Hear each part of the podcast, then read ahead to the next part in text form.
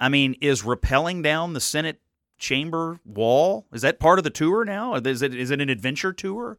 Is breaking the windows part of the tour? Is shooting people in the face with bear mace, stealing their riot shield, breaking the windows, defecating in the hallway? Is that on the tour? Attention passengers. We ask that you please fasten your seatbelts at this time and secure all baggage underneath your seat or in the overhead compartments. Flyover Country with Scott Jennings is prepared for takeoff. We have our our crisis crew in place here among the power outages across Kentucky. Jared Crawford is here, Scott Jennings, Joe Arnold. Uh, I'm Scott. I'll give you a break on basically uh, ruining baseball in the Los Angeles Times this past week because of the fact that you were Uh, uh, uh that uh, you were without that you were without power, and and and, and as a result, you know you you can only write by candlelight on your laptop. So anyway, we'll talk about that as well. But good morning. I, I had I had plenty of power to write my nationally recognized column on why the pitch clock and the shift ban are good for baseball. And you should read it in the LA Times or on Yahoo News and other places where it popped up because it's a good column. And I have specifically instructed them not to uh, print any rebuttals from you. I have not had a chance. I've been a little. So my day job is is working with the electric cooperatives of Kentucky, and I've been spending literally like twenty hours a day on on, on outage communication. You know that's with that. amazing. You you say you're working on this, yet my power is still out. I know I don't live in a co-op territory, but I Right. feel like if you were working as hard as you claim, I would be able to be in my house and not the Spring Hill Suites or whatever. I did invite you. I, I I think I offered to help in any way that I could. I just can't help in that regard. There are territorial laws about what we're allowed to touch and what we're I what mean, we look. can't. I mean, look. We we got Joe Biden breaks the law almost every day, and you're telling me you can't get my power turned on? I, I, I- yes, what is that? I mean, he can break Yes, the law. He can. I mean, we can we can just pay off people's debts, and we can uh, just pretend like the Constitution doesn't exist. I don't understand why you can't get my power turned on. Okay, th- this this in fact then strikes at the heart of my biggest problem with Scott Jennings today. Is that what you just said? You're saying put principles aside for the sake of expediency. Yeah, personal, personal, You- selfish Yes, expediency. Exactly. And that and that's that's that's where the baseball thing comes in is because you're saying, you know something? I believed in the Constitution and in the Bible until this moment. And now we're saying, but you know, it doesn't quite fit my lifestyle. So I'm going to change these things for the sake of this is what uh, this is, this is baseball. This is the, the rules of baseball. You said, yeah, I I believe all these things were good, but ultimately they weren't doing it enough because people's me- behavior didn't keep up with it. Let me offer a counter argument, which is to say that the game and some of the, not everybody, but some of the people who played the game started doing so in a way that wasn't conducive to the enjoyment of the people who, like us, keep baseball alive. I put you in this category. You and I go to games, we buy MLB TV, we root for our team. Like, we are the core baseball fan. And there's a lot of us out there. And I think you had certain players and certain uh, uh, people in the game who had stopped caring about what is the fan experience here. And baseball still has a long way to go. But I'll tell you what, having experienced six games in Jupiter, as you can read in my LA Times piece, I, I couldn't believe how much better paced the game. Shortening the game actually didn't really matter to me that much personally. Now, when you take your little kids, getting them to sit through four hours, impossible. Something under three, very possible. How many times did I, you know, have I gone to a game and left in the sixth or seventh inning? And we're in hour three. I have no idea what's going to happen, but you know, mm-hmm. at some point it ends, you know, for the kids. And I just, I'm just saying, this is fixing a couple of things that are going to enhance the experience for people who keep baseball going. If I could, Jared, and then because I want to talk first. I agree with you. Okay, but I'm saying is there's better ways to to have gone about this, and because it was ignored for so long, these kind of draconian measures had to be put in place that actually changed the, the DNA of the game. How could you? How could you fix? How could you fix the pitcher? I mean, look. Bottom line Umpires is- had discretion this entire time, and they didn't exercise it as far as getting but the people back in players the would have the, the players would have been in an uproar. So Okay. would the fans. Would you? Do you want some of these idiot umpires exercising random discretion without an actual clock? That's that's another issue they haven't fixed. There are still umpires in this game like CB Bucknor and uh, Angel, Angel Hernandez, Hernandez. that are just. I mean, they are objectively horrific at their job. You're arguing that we put people like that in charge of some random quasi private Yes. process. Yes, I like, am because you have to trust Mm. the people. If if not, if they're if they're terrible at their job, you should fire them. I agree, but they're not doing that, and I guess Right. they can't because. and of I their agree with you. So, I, so again, it is a failure of baseball that baseball has to ruin baseball to fix baseball. Jared, I think I, I, I think I appreciate Scott's point here of that, especially for kids and things like this. One of my biggest gripes with like Fenway over the last decade or so is all the money went to like the Wally zone for kids because games became so long. Yeah. Parents needed a place to drop off kids and they didn't like upgrade the seats or Yeah. lower, you know, beer and hot dog prices. So all that money went to building like slides and parks in there. And so if they can cut down on the the time of the game so they can actually upgrade facilities and upgrade seating and things that actually matter to the fan experience for a lot of fans. I don't have kids, so like I don't care about there being like a play zone. Uh, I appreciate that because I felt like there was a lot of gimmicky things they did to try to like bring in uh, uh you know adults with kids or a younger audience and stuff like that. So trying to fix the actual game, I I appreciate that. Yeah, I, I look when we go, like you know, we have season tickets here to the Louisville Bats, our AAA team in Louisville. I mean, you know, you, you guarantee a trip to the playground. You can guarantee a trip to the mm-hmm. carousel. You can guarantee a lap or two around the, and and that's just at a minor league park. You go to a major league park and there's all kinds of, and they put those things in because right? Because kids won't sit there for four plus hours. Now, I want to be able to take all my family to the ballpark and have them go for one reason to watch the game, enjoy the game, and feel like we can have a setting uh, and a seating where it's all about the game. I think the rules are going to make that more possible for a family like mine. So I'm, again, I'm, I'm again, I agree with your goals. I what I what I regret is the fact that you're you're you're mutating the game genetically. Why is it mutated? I, I, me, here's where I- I think you're gonna you might change your mind on that when you go to one. The game when you watch a game under these rules, it's going to feel like or remind you of the way you felt and watched baseball as a kid or as a young adult. If you look back over time and the the pace of play and the game and the average game time, and and when your eyes visually watch the field, it to me the shift was mutated. To look at a baseball, baseball is perfect. The diamond is perfect. The is. field symmetry is perfect. Where the players stand, the the the length of the bases, ninety feet, it's all perfect. Mutated to me is when you put every player on the field on one side of it. That's, No, that. that's- Now that's- we're out of balance. That's strategy, and that's and that's still playing within the, the the the diamond. It's still playing within the dimensions of the game. What they were going to do, and I wouldn't put it past them, was move the pitcher's mound. That's a, this is not a sports podcast, but closer?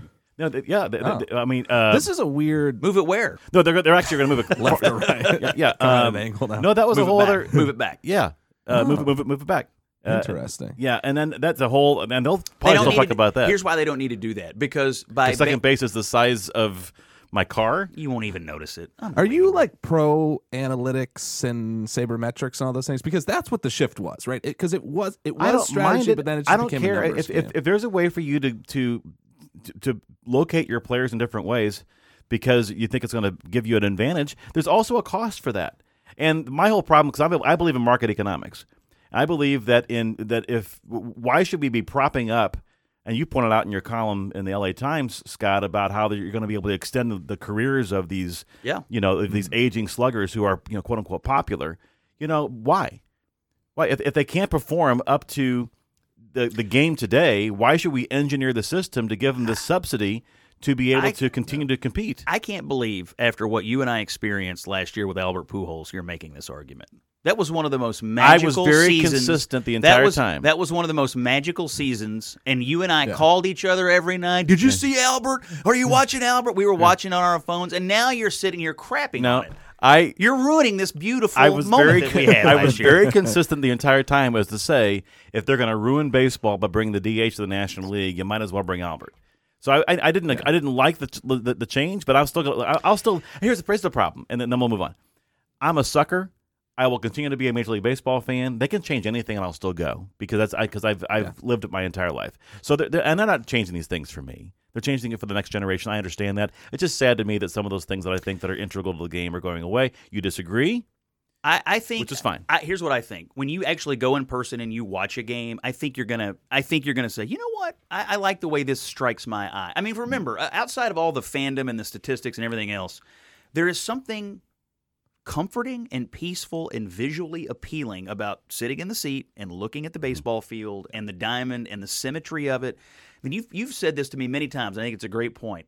Everything is perfectly proportioned, mm-hmm. but it had become mutated on the field for, for various strategic reasons. I mean, it was like an algorithmic eyesore. Yeah. Now you're going to look at this thing. It's going to look Oh, you want to make a point, didn't you? It's going to look balanced, and you're going to say, you know what, this this looks good. This is like my eyes are going to feel comforted by this. Yeah, I'll I'll say one final thing. I I agree. We're losing some of that. Look, I grew up watching Nomar, and uh, as a Red Sox fan, love the The reason glove, the reason we OC, have the pitch clock one is of the big things. Kevin Ke- Kevin Youkilis, you, you know, had an incredible uh, batting stance, but you know, uh, routine too that that he did. And as kids, we we when we played little league, we did it right. We got up there, and it was Nomar, and he did the batting gloves, and it was like, you know, you struck out or whatever. But like, I loved it too, but. It's ridiculous. Like the game ridiculous. doesn't need it. It's just it's not. int- I understand it gives the the the players a, you know, it, it's some sort of marketing thing or whatever. I'm sure there's commercials and jokes about Nomar and Youkilis and all these things. It's just it's not really part of the game. So like losing it for me, yeah, there's a little bit of that nostalgia, but speeding them up. I don't mind them moving them on. I, I don't like the idea of a, of a physical clock, but we'll move on. So you're still without power? Speaking of somebody without a physical clock, Oh my gosh, I have no. Yeah, I have have no no. Yeah, my clocks are off. It's like I'm just existing in a in a in a, a large casino where there's. I, I don't know what time it is. I don't know. What I don't know if I'm allowed to talk about this on on this podcast, so we may have to edit this later on, Jared. But do I understand that you've had to to relocate a member Yes. of your household to, to your office? Yes, my bearded dragon is literally in my office behind this podcasting studio because it, it my power's been out since last Friday. It's Thursday morning. It's cold in my house. Bearded dragons are warm creatures. They live in warm environments. This windstorm tried to kill my bearded dragon. And the fact that I'm one of the last 10 people in the state of Kentucky that can't get their power turned back on, I had to bring my bearded dragon over here because she was like freezing her long tail off. Mm-hmm. Ridiculous. Anyway, she's on my desk.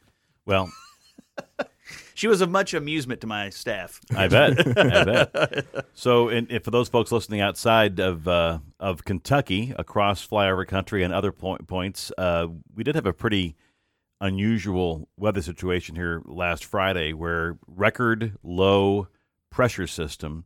Uh, I mean, the the millibars on the barometer were never as low as they've ever been in several recordable, you know, locations across uh, across Kentucky. Created this extraordinary wind event because it's one thing for something to come through as a thunderstorm or even a hurricane, but but this was sustained winds over ten hours of like forty and fifty miles per hour with gusts up to hurricane strength of like eighty miles an hour Yeah.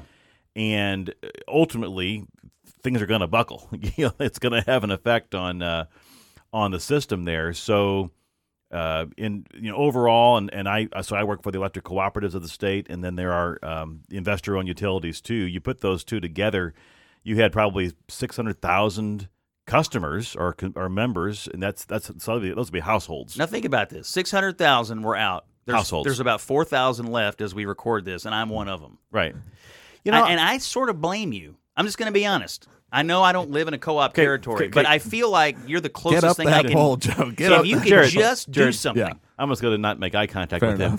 So the fa- the fact this this says so much. The fact that he's the one without power, and then he and he says, "Okay, why?" There's also a select few right now who don't have power, and, then he blames me. Maybe it's you. Yeah, I don't have the I don't have the right friends. I need to, Well, I need to make a better friend in the I- electric business. I never lost power, so I don't know what that go. No. I means mean, about me. No, I will tell you though that that compared to we had um, in 2008 and nine, there was the back to back disasters in Kentucky of um, windstorm with Hurricane Ike and then the ice storm uh, as well. Actually, it was, I was, I was actually ice and Ike in that order. But anyway, uh, you had roughly the same number of people, our, our, our members, customers without power across the state.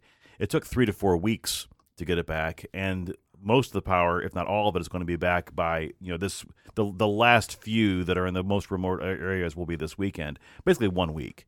So. I know it's it's it's one of those situations.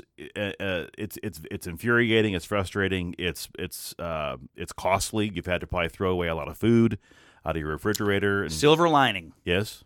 You know, my wife and I fight a lot about Oh, this is your this About- is your, this is your purge. about what's in the fridge Mm-hmm. and how long it's been in there and the kinds of things we keep frozen. I mean, we got Walt Disney's head in there. I mean, it's it's the, the freezer is. Unnecessary. I mean, my by the way, happy birthday to Autumn. It was her birthday this week, and I had sent her. I had gotten her a vacation. She's been in West Virginia at the Greenbrier for the, all week. So I've had four kids and me and the bearded dragon. And I relocated the kids and myself to the to the hotel near the office here. Beardy is here at the office, Beardy. and um, uh, but because the power was out, I had to go to the house and I had to clean out my. I'm just gonna say it. My freezer and refrigerator have never been cleaner than they are right now. So And I did- enjoying this. I threw away a lot of things, but a lot of things needed to be thrown away. This was a this if there's a silver lining and there's not mm-hmm. much of one, but if there is one, the cleanliness of my free I could put this on the showroom floor right now. It's amazing. Did you have any, any kind of like souvenir food in there, like things like, oh, we got this at this event, and I didn't want to keep it? Oh, don't get me started. There's like there was like a bag of like burgoo in there that she had gotten at a uh, some event like I think before we were married. And we've been married for a while. That's pretty.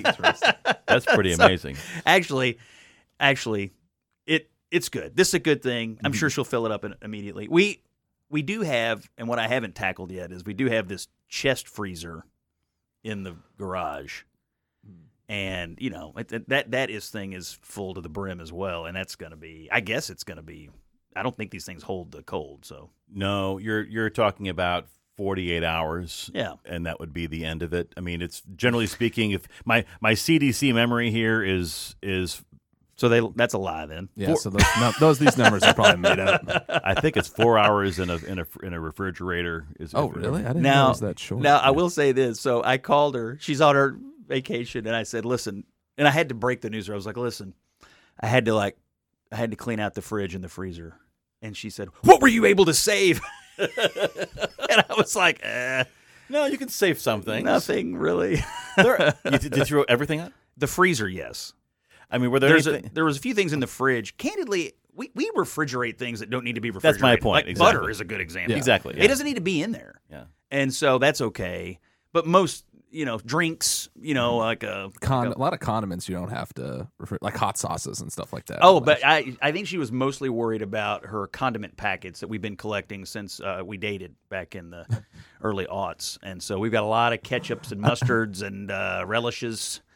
And uh, Chinese food, Oh, duck yeah, sauce, yeah. and uh, oh yeah, we sauce, got a whole, we got a whole thing of that. And uh, you know, it's funny; it just didn't look like it had survived it to me. So I, I will say, um, my parents. So I, I I grew up in in New England. So every you know winter is some at some point during the winter you're going to lose power for a day or two and stuff like that. So, um, you know, my dad is. I don't know. He's he's not a prepper, but he has all the you know a crank radio and all those sorts of things. Crank. So so we always survived. But I will say to bring this back to politics, we I grew up with a gas stove and we could always cook hot meals, even if it was just you know beans and bacon or something simple like that. Um, and uh, for the, I mean, they've lived in that house thirty years or whatever. They finally got a generator just last year for the first time ever. We had never had a generator growing up, but having a gas stove, which Biden and his friends want to get rid of, was the one thing that as a kid we could always and do silly things like roast marshmallows. Over, Sure. you know. Yeah. So for the people who've had a gas stove over the last week or so here in Kentucky, I'm sure they appreciate it uh, as opposed to if you're just all electric. I used mine yesterday because uh, the bearded dragon had gotten so cold that I turned on all my gas burners and then had sort of sat here near it, and she immediately warmed up. Okay, I'm going to say something out loud here. And I I'm wasn't starting- exactly putting her on like on a rotisserie, but it was close. Okay, just to be clear, just to be clear, as a matter of of practice, do not use your gas stove as a heating element for your home. Okay, that is that is mm-hmm. different than I wasn't. using I was using it for a heating element for my bearded dragon. Were you? So you're you were like like it's like the frog in the pot. Well, she was She's freezing on to a little death. dish spinning in the middle. Of the I'm just saying, I turned it on for a minute. She, Joe, she was pitiful. She needed to be warmed up. No, this is this is a life saving maneuver, and that was temporary. Now then, then I then I then went out to my truck and I turned and I turned on the seat heater in the front. Then I put her on that, yeah, it's good. which she also enjoyed. yeah. Then we drove over to the office. I couldn't get the seatbelt, Then they, then they went out for dinner, had a couple drinks. but I will say she seemed to enjoy the seat heater. And then when we got here and I put the heating lamp on her, then she was like, "Oh, I'm good to go again." But you know, it reminded me of when it gets cold in Florida and the iguanas, iguanas, they drop like out they of the fall trees. out of the Yeah, trees, yeah. and I didn't want her to befall sort of that misery. So anyway, I mentioned CDC recommendations with the um, with the refrigerators and, and such. And please, if you if your power's been out this entire time, throw everything out. Sorry, Autumn.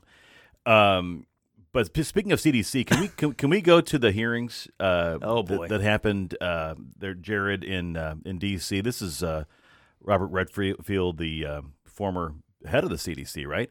And um, this is such a i mean for obviously we knew this was going to happen there's all, all kind of things that happen with and probably the most consequential with the change of the majority in the house is some real oversight here into and and some differences of opinion being allowed to have the light of day on a number of issues right um and you might recall and it's we talked about it last week on the podcast the whole concept for the longest time was that if you even wanted to entertain the notion that there was something else going on here, or is it possible that the Chinese somehow engineered this thing? You were a crackpot, you were a kook. This is a conspiracy theory. yeah, this the simple asking of questions, Right.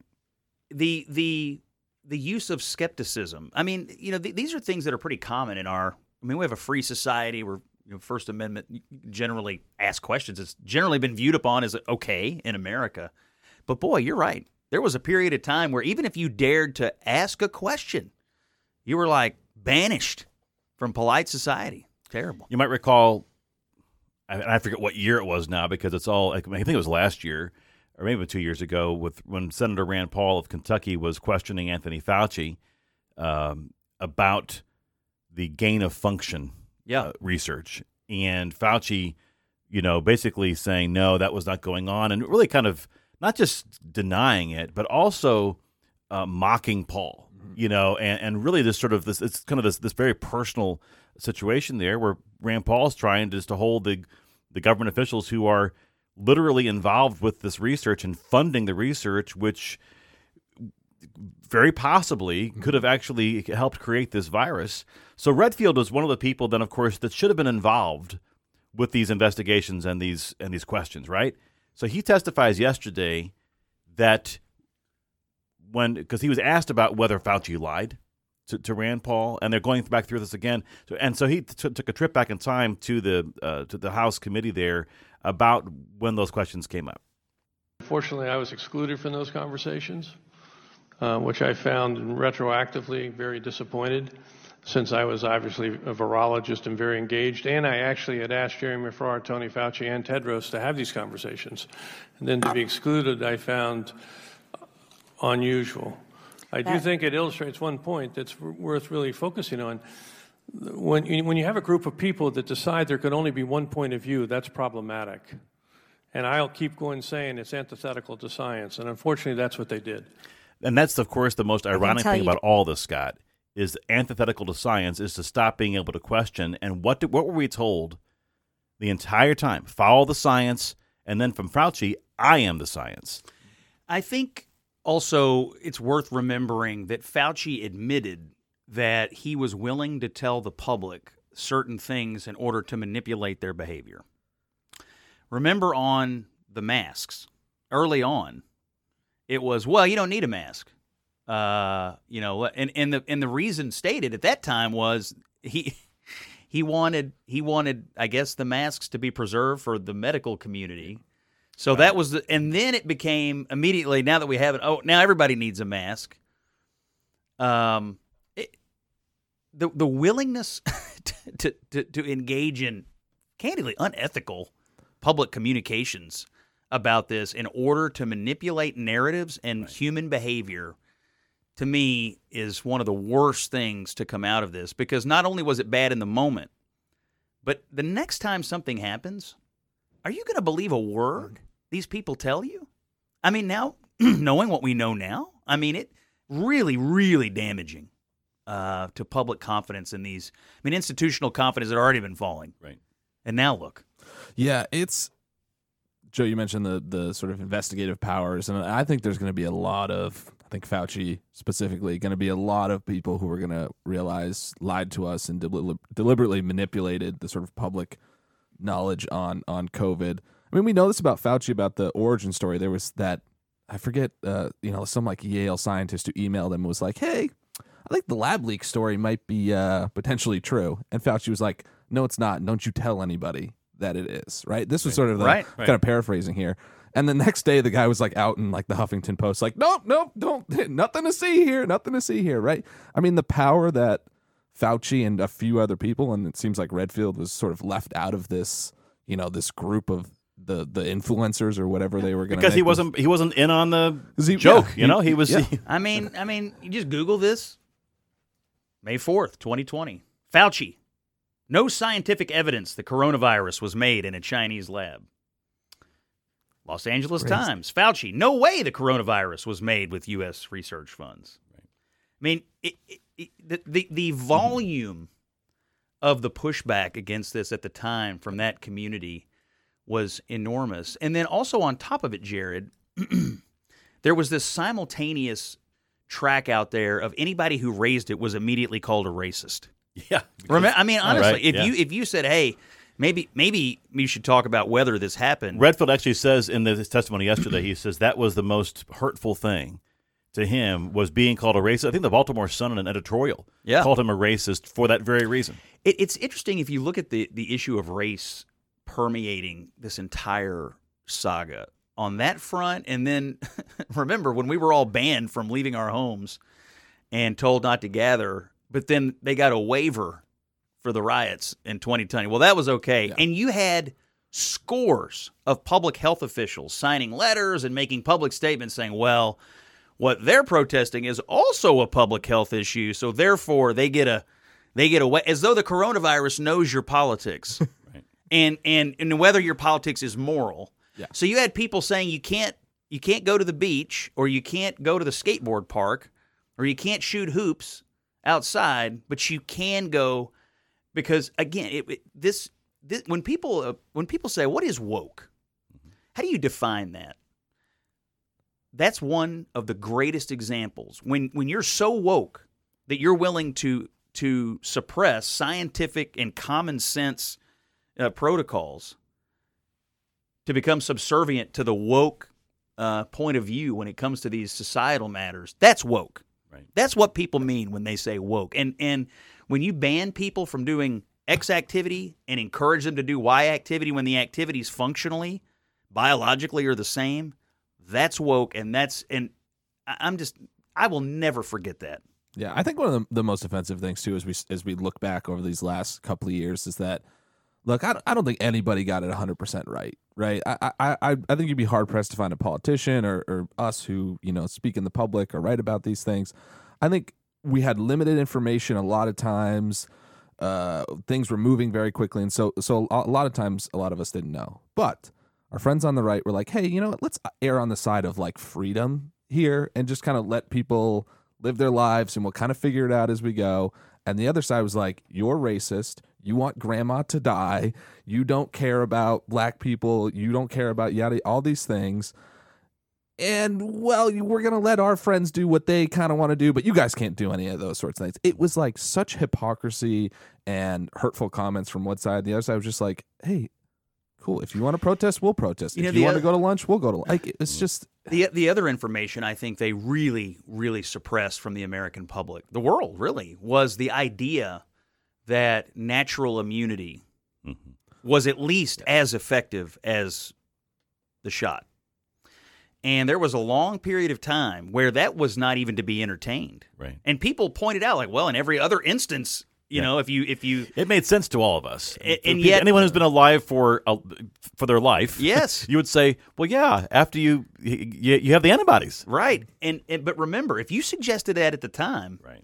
But but again, they were doing it to manipulate public behavior because there were people they didn't want people to not get the shot, That's right.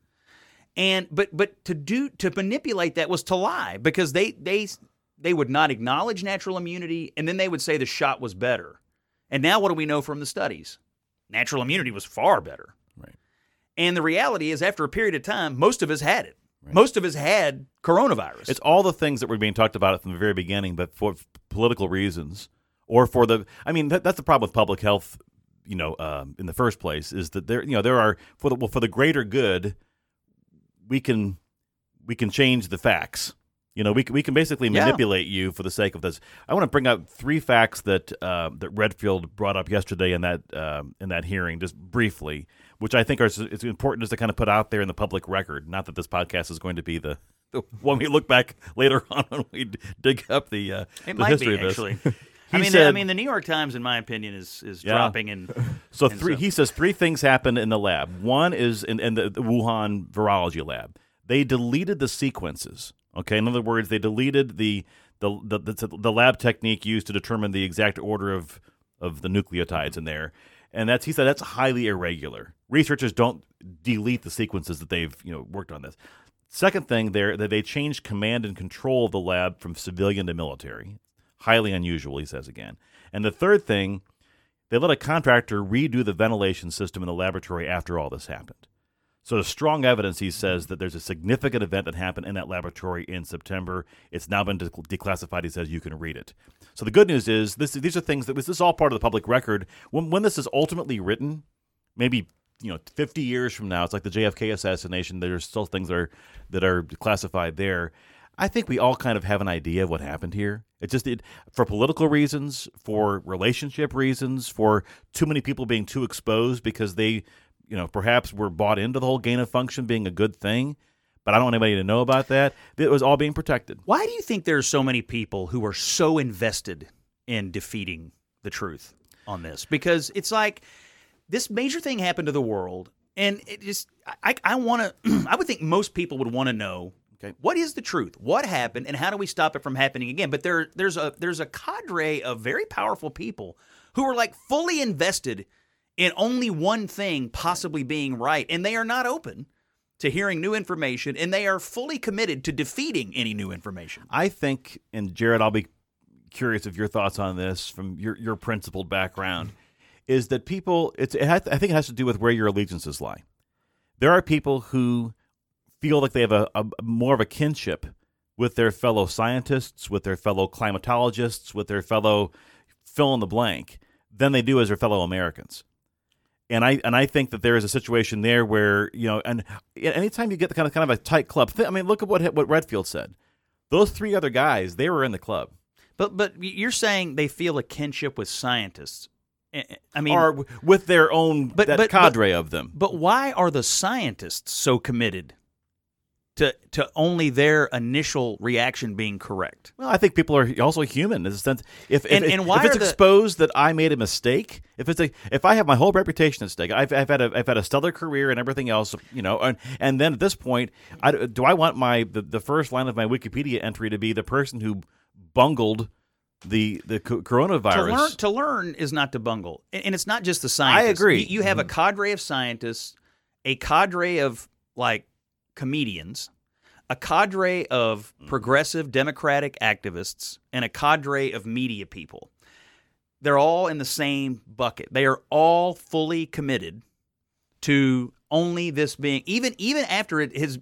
I mean, look, when the energy department said, "Hey, our intelligence shows this probably happened," immediately you had people coming out and making fun of the intelligence mm-hmm. community inside the Department of Energy. I'll tell you the answer, in my opinion.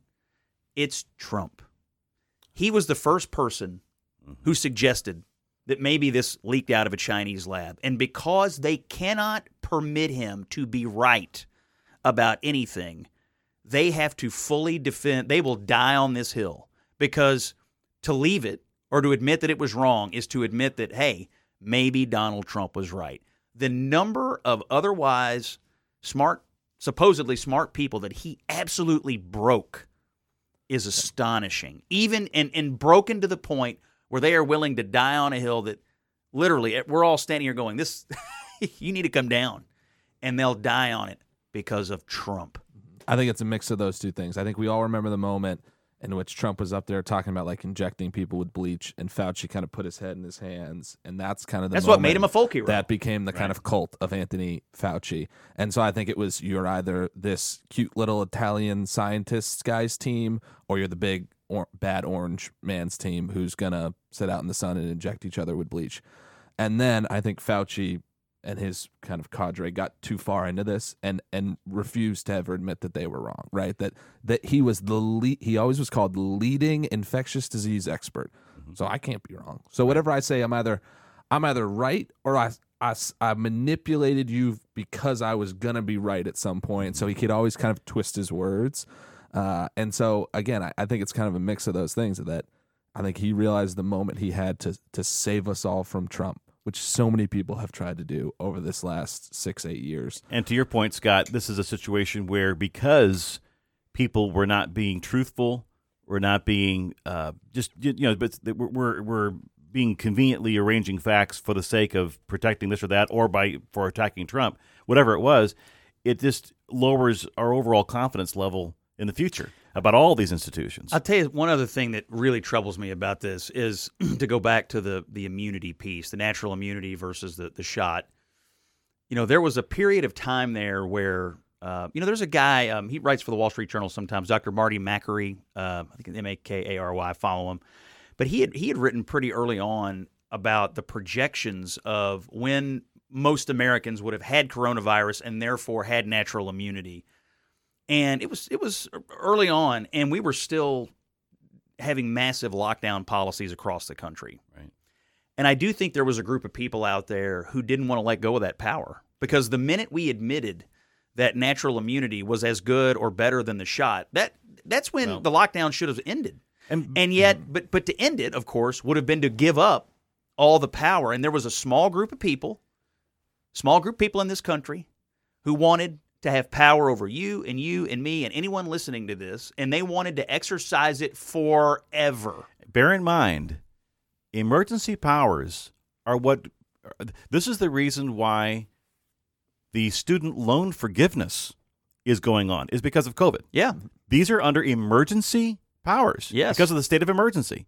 All these other things that are going on here. So to your exactly to your point, if you take away that tool, then I can't do all these other things. That's disingenuous. it was a good reminder that some people should not have unfettered dictatorial power. Nobody should have it. That's it's the beauty of our government.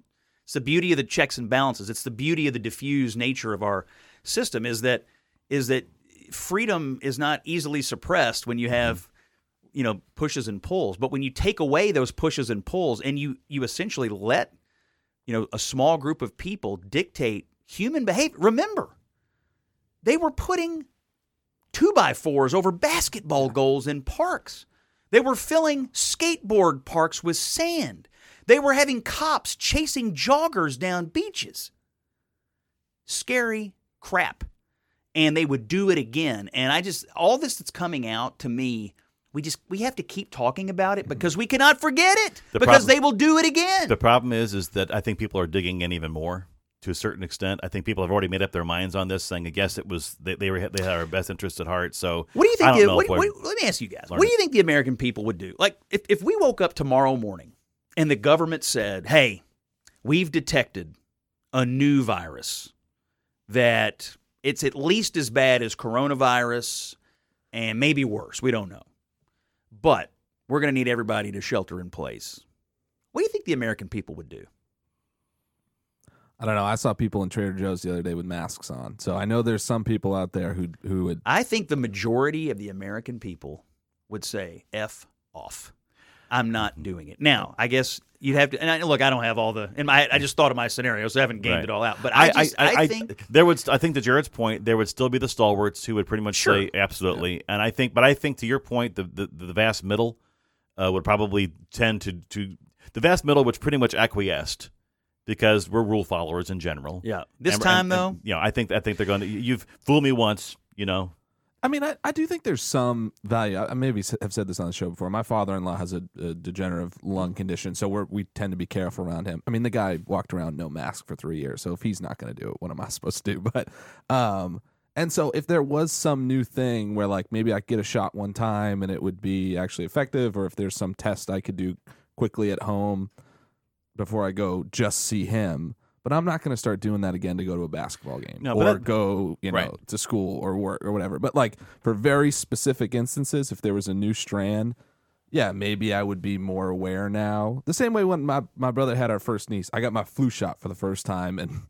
Right. 10 years because it was just like, okay, here's a lifestyle change personally for me, but I wouldn't expect anybody anybody else to change their I think it goes back to what you said before, Scott, and I do want to move on to January 6th here, and on the, believe it or not, on the same thread, which is that who who you're trying to protect. Words, wh- why is it that we are so willing to suspend our disbelief, or not, not disbelief, to to why why are we so willing to deny what we're seeing right in front of our very eyes?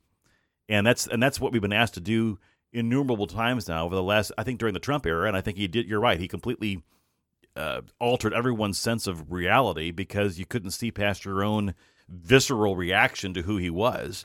January 6th, if I could, is another example of this. So when I saw January 6th happen, I was disgusted by it. It was very clear that there were violent people who had violent uh, means and ends. And then there were a bunch of other, I don't know who they were, people who were kind of just like lemmings and walking in and, and prompted by Trump. But then also the, the thing that I also that, that that also can be true at the same time is that the Capitol Police failed, or whoever was in charge of making the decisions about you know because obviously that the Capitol was breached. That that affected me terribly in the sense that how is that possible for this for this bastion of democracy to be that breachable? And and so I'm saying is I, I- I'm not I'm not trying to condemn anyone. The whole thing I'm just saying is all these things. The problem was is that the entire January 6th hearings, literally engineered by a former television executive to to prove a point, excludes some of the information in there and some of the narrative, which then gives an opening to someone like Tucker Carlson to do things which are also disingenuous. But but but, but as long as those, seeds of doubt have been sown, then there is a place, there is a fertile environment for them to grow. And that to me is the whole. This is the same thing with, with with COVID and with this is that because we have a lack of candor and truthfulness and enough people who are just want to get to the basic facts of it in the first place, is there's you're going to have this kind of uh, of friction you have today. I think somewhere along the way we we lost our ability to to believe that multiple things can be true at once. Right. Take the January 6th situation. Um, it could be true. All these things could be true. Trump acted very, very shabbily and violated his oath of office. Number two, there were people at the Capitol who did nothing wrong. Number three, there were people at the Capitol who probably got caught up in it, but but didn't commit any violence mm-hmm. per se. And number four, there were absolute people there who wanted to commit insurrection against the government, murder members of Congress, and bully them in a mob-like fashion into changing the outcome of an election. All of that can be true, but it's like we can't we can't allow ourselves to to to, to believe things you, you want to have a narrative and you want every piece of the narrative to fit perfectly. Life is not a puzzle, you know. Life is not a jigsaw puzzle. Like there will be things that that puncture your point of view or puncture the other person's point of view. And I just I, it strikes me that it, we would all do well to sit back and say, can multiple things be true here? Can some of my people have done something good and can some of my people have done something bad? In most situations the answer is yes because nobody's perfect. And so this this uh, attempt to make people believe that somehow January 6th was nothing more than a handful of sightseers strolling through the building.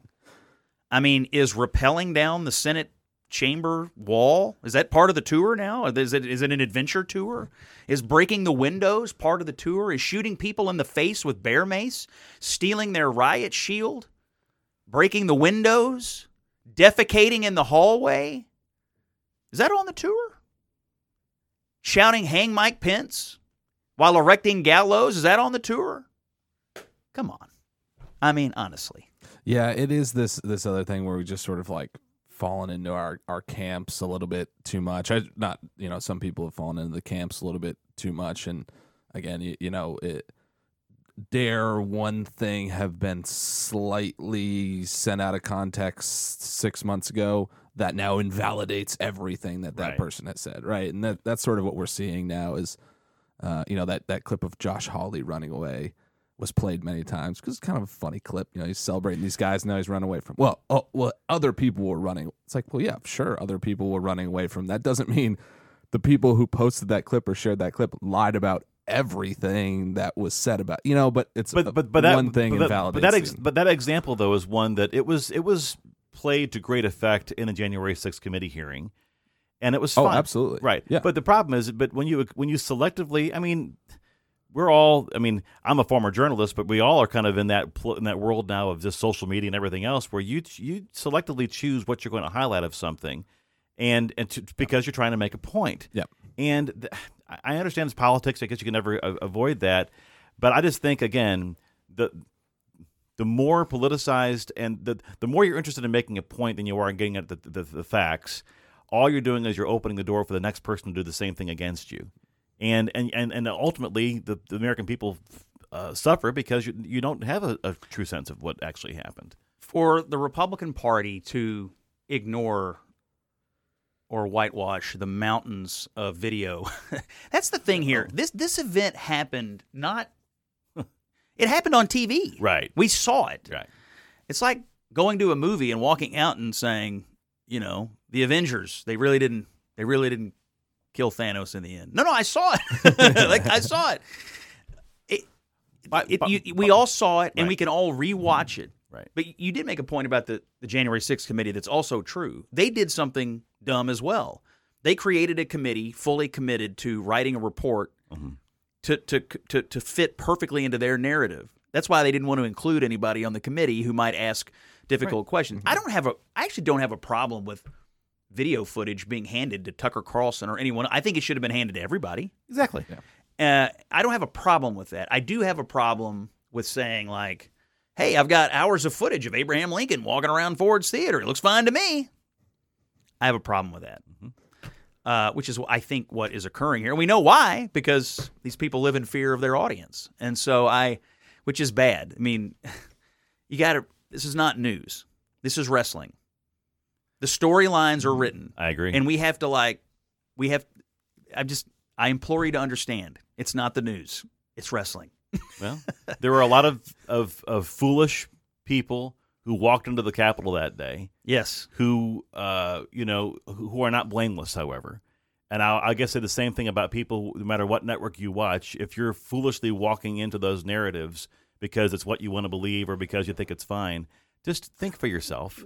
Just, just, just, just grow up. Th- there were definitely people there who got swept up in a crowd, but there were also people there who had spent a lot of time planning But the insurrection. I know, by the way, that word, and you know, there's Erick Erickson, my friend, and our Right. friend of the pod here, is his disputing the use of that word. No, no, there, I, I, disagree. There were definitely people who thought that a mob Right. could change the outcome of an election. That to me is the definition of. Of insurrection. But there were also people there who had no idea what they were doing, other than they went to a speech and were told to walk down the street. yeah. And and those people also exist, but there were definite people there who But those had people a aren't. plan. But those people aren't blameless either. I, I, mean, I, th- I agree. There's no question that the people who believe that insurrection was going to happen are the most to blame in all this. You know, in, in terms of the fact they're the ones who, to your point, they were they were armed for war. You know, but but just be careful who you follow. The, the the the conservative view on this ought to be mobs are bad. Exactly. We get upset when Democrats and liberals acquiesce to or encourage mobs, whether they're at the Supreme Court or going down to Brett Kavanaugh's house or, uh, you know, having riots over social justice issues. Like we we have have criticized the left for the use of mobs. We cannot say mobs in some cases are okay or that mobs aren't mobs when they clearly are. Mobs are bad, period. You cannot be a nation of mobs. You have to be a nation of laws and processes. And if we're willing to excuse mob behavior, we have no standing then to criticize the left when they engage in their mob behavior. They, they had a mob the other day at the Supreme Court led by Randi Weingarten, the head of the teachers union on the student loan case. These people the, the the left is essentially just a, you know it's like a bunch of Venn diagrams of mobs, some overlapping with each other. I- we no. can't be that. we cannot be a mob. For as ridiculous as what Randi Weingarten was, I didn't. I mean, in terms of that rally outside the Supreme Court, I, I was less concerned about that than I am But the about. point, but the point of it is, if we stand on the Supreme Court steps and scream at the justices, mm-hmm. they will ignore the law and bend to our will. Right. The people at the January 6th who were out there breaking into the Capitol, they thought, they thought if we just intimidate the actors in our government enough, they will ignore the law and bend to our will. And that's ultimately the question you have to ask yourself. Is that how you want the country to operate? Can we just intimidate the right person today to get what we want? How did it happen then, Jared, that this past week somehow Republicans and Democrats came together in the U.S. Senate when it came to after the Metro Council of Washington D.C. had uh, wanted to basically uh, do some some crime reform and to reduce some sentences and to so. What do you think? Well, by golly, the one thing we can all agree on is violent crime is bad.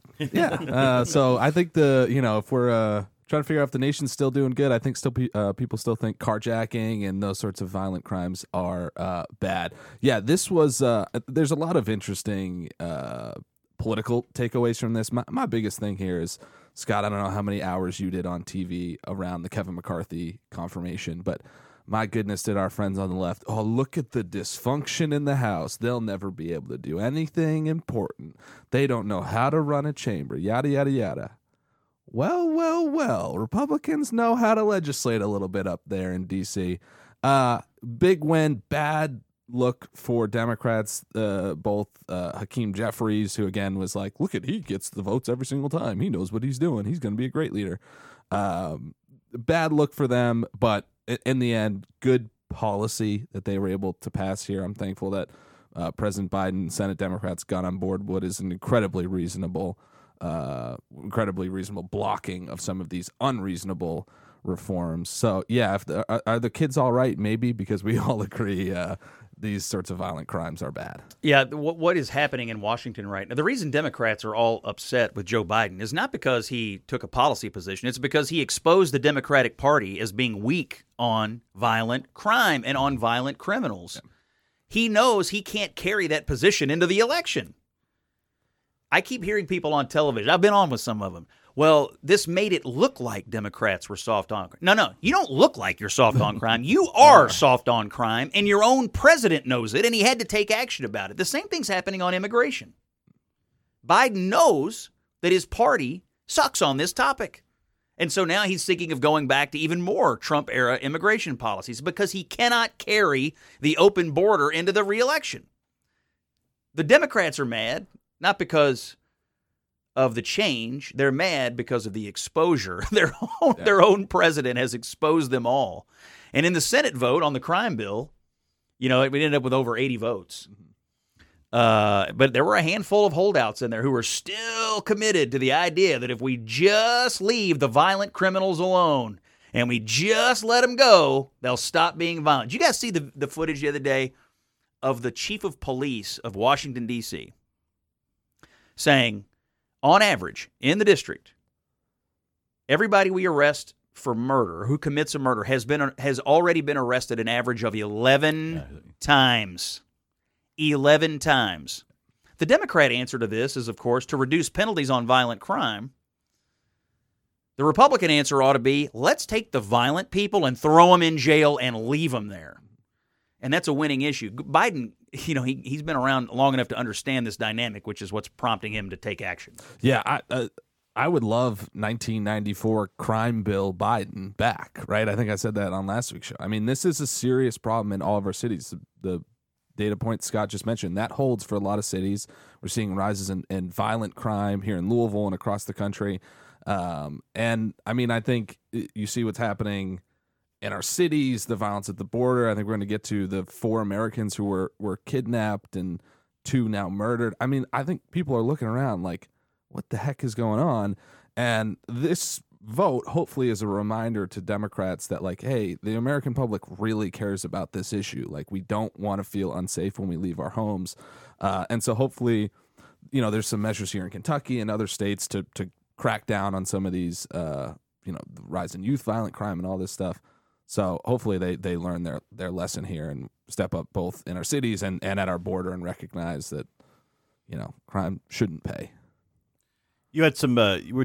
Scott mentioned immigration, and you had. Uh, was it Christopher Wray that was speaking this past week on this?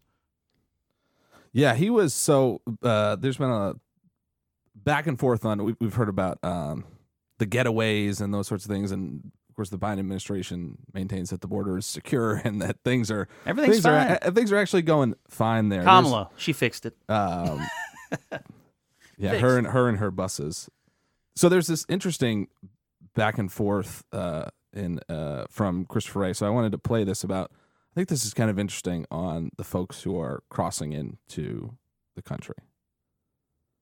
We're not able to keep tabs on every single person who comes in. Certainly, we have all sorts of investigations into certain people uh, who get in, and we try to work very hard on both sides of the border to prevent, to support uh, DHS's efforts, and and to some extent our neighbors south of the border from preventing them from coming in. The short of that is they have no idea what's happening. They don't know who's coming in. They don't know if they're criminals. They don't know if they're bad people. And again, with this, these four Americans who were kidnapped, two of them murdered at the border, seemingly by cartels. We've heard a lot about uh, fentanyl too over the last couple of months. It's it's uh, it's concerning that we don't really know what's going on. We don't know who's coming in. We don't know if these people are safe. We don't know if they're here for asylum. We don't know if they're children looking for their parents. We don't like all these things. It's it's concerning the the level of of dysfunction going on at the border. Oh, I mean, this is one of the biggest um, anchors tied around Joe Biden as he goes into his reelection campaign. Because again, it's it's it's, it's, it's unfolding on television. Like we have footage of people running across the border. We have footage of thousands of people huddled under overpasses. We like if you can see it with your own eyes, it's really difficult to get people to believe something else. And for them to argue the border is secure when we see the dysfunction with our own eyes. And so I think that's why Biden is going to end up uh, continuing to try to, at least for the purposes of reelection, uh, make it look like he's taking some more hardline immigration stances. That's why, because they fundamentally understand you can't carry an open border policy and have your administration telling everybody everything's fine and the border is secure. You can't carry that into her. It's it's embarrassing.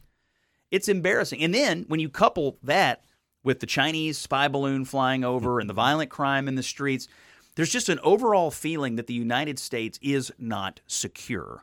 Not secure in the air, not secure at home, not secure at the border. And so the President of the United States doesn't want to carry basically a feeling of, I can't, you know, I cannot protect this country into this reelection campaign. We have some audio seen, read, heard this week. Uh, I'm gonna I'm gonna start if I could, Jared, with uh, our our vice president Oh, no. And and words. share with you. Fact, I'm That's a good way to describe it. Words. Make it another see, if you, see if you could follow this one. going share with you a very simple story, which is that I went home one day and I said, "Well, what's why are conservatives bad, mommy?" Because I thought we Were- Why are conservatives bad, No, mommy? no, Go ahead. were supposed Why? to conserve things. Oh, the I cackle. couldn't reconcile it. Now I can. Uh, they're really saving the soul of America. They're, they're. I mean, th- th- these are the people, the Biden people. Uh, We're going to save the soul. We need unity in this country. And Kamala wants everyone to know that as a very young child, She was taught. she she had discerned that conservatives were bad, mommy. Th- this kind of like this is like the most base, uh, silly, stupid political rhetoric that there is. Well, it's, it's one thing too And- if, if if you even believe that as a child or were taught that, but why as vice president would you Yeah. talk And- about it? I don't. It doesn't and no and and these are the same folks who tell us that we all have to like love each other and get along as American. We're all in this together. And yet you have Kamala Harris out here saying, "Well, if you're a conservative, you're bad." Even I knew that as a child. There's no unity in any of this. It's ridiculous. I think you also have an audio clip for your scene read, her this Do you- week, Jared. By the way, do, yeah. would, if the shoe were on the other foot, yes. Oh, I mean, if, If- a, if a conservative if- said, right. you know, I, I I think it's important that we teach all of our children that liberals are bad. Mm-hmm. I mean, we'd be in twenty four seven cable news coverage right now. I mean, honestly, that that's how it would be treated. The double standard on on this. I mean, it's re- it, but it's happening all the time. Look look at what's happening. I, I don't mean to get off on a, a tangent. And You do rant, actually. That's fine. but like look at the coverage of Ron DeSantis and his dealings mm-hmm. with Disney, and the coverage of Gavin Newsom and his his dealings with Walgreens. Ron DeSantis is Mussolini. He's Hitler. Mm-hmm. He's Putin. He's Stalin for dealing with Disney the way he has. Gavin Newsom is a hero for dealing with Walgreens. You have the same basic setup. A governor of a state is trying to essentially make a point by dealing harshly with a corporate entity. One is bad, one is good. I'll let you do the math and figure out which narrative is which. The double standards right now for the way the left is covered on any of this stuff versus how the right is or would be covered, it's nuts. It's nuts. I'm trying to think of what that joke would be like. Why are liberals bad? I thought a liberal amount of something was good. Like I don't, I don't, I don't even know that there's like a thing there. It's yeah, it's a very like sixth grade recess joke. Like I don't know. It's it's It, it is mind-numbingly strange for- stupid. yeah, I mean, let, let's just let's just let's to- just be honest. When she opens her mouth in public and starts saying stupid crap and the cackle that goes along, I mean, it is it degrades our politics. It makes it all dumber, and it's already pretty dumb. But that But- kind of stuff makes but- it all dumber. But she would have to be the front runner if Biden chooses not to run for reelection, correct? I don't know. I don't know that. I mean, I would have previously said Mayor Pete, but He said- he's had a he's, had a had a time. he's had a mommy. I thought transportation secretaries were supposed to know something about transportation, and yet they don't. or have any experience.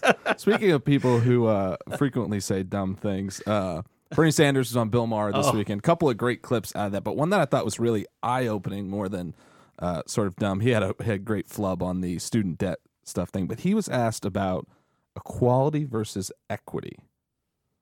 Fusing equality of opportunity with trying to guarantee equity in outcomes. Okay, that's interesting because I think this word equity has come into the language in the last few years, and before that we didn't hear it a lot. And I think a lot of people hear equity and they hear equality. That like it's the same word, and it's not the same word and the same uh, concept. So, how would you differentiate between equity and equality?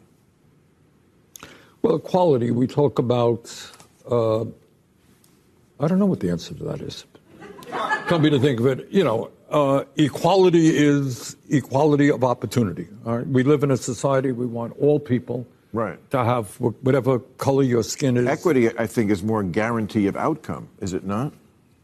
I yeah, think- I think so. I think that's Okay. So which do you come? Which side do you come down on? Uh, equality. Equality. Uh, yeah. Okay. Right. That's not that's not where his followers are. I, don't, I don't know if that's where he is. He may have. Has he issued a, re, a a revision after that statement? Uh, I don't think so, uh, but it is. I mean, His whole point, policy agenda is pretty much driven by Redistribution. Yeah. yeah. I mean that's which is equity. Yeah. You know, uh, the the guaranteed outcomes being the same. Do you, do you have the other clip from Maher, by the way, with with Byrne? We got to listen to that. I, I oh, this is the one on uh, yeah, the student loan student loans, polling. yeah, Th- this yeah. to me was stunning. Uh, th- this whole appearance. Yeah, go ahead. Th- This is amazing. This is against why people sometimes, I think, question some of what you're saying. Uh, this is a survey student loan forgiveness recipients. 73% of applicants say they are likely to spend their extra money on non-essential, including vacations, smartphone, drugs, and alcohol. They, they admitted that to the pollster. Who is this pollster? I, NBC, NBC News. Um, 52% they are very likely or likely to buy new clothing. 46% they would use the money for vacation and eat out at restaurants. This is why people have a thing about, I, I would never call it free money. Oh, I guess I just did. And again, this is Yeah, that that that to me, that same appearance. Um, that's all you really need to know about the Biden student loan forgiveness plan. Is that they they desperately want to hand people a check to go out and do do those things that they told the pollsters they were going to do. It has nothing to do with what they claim.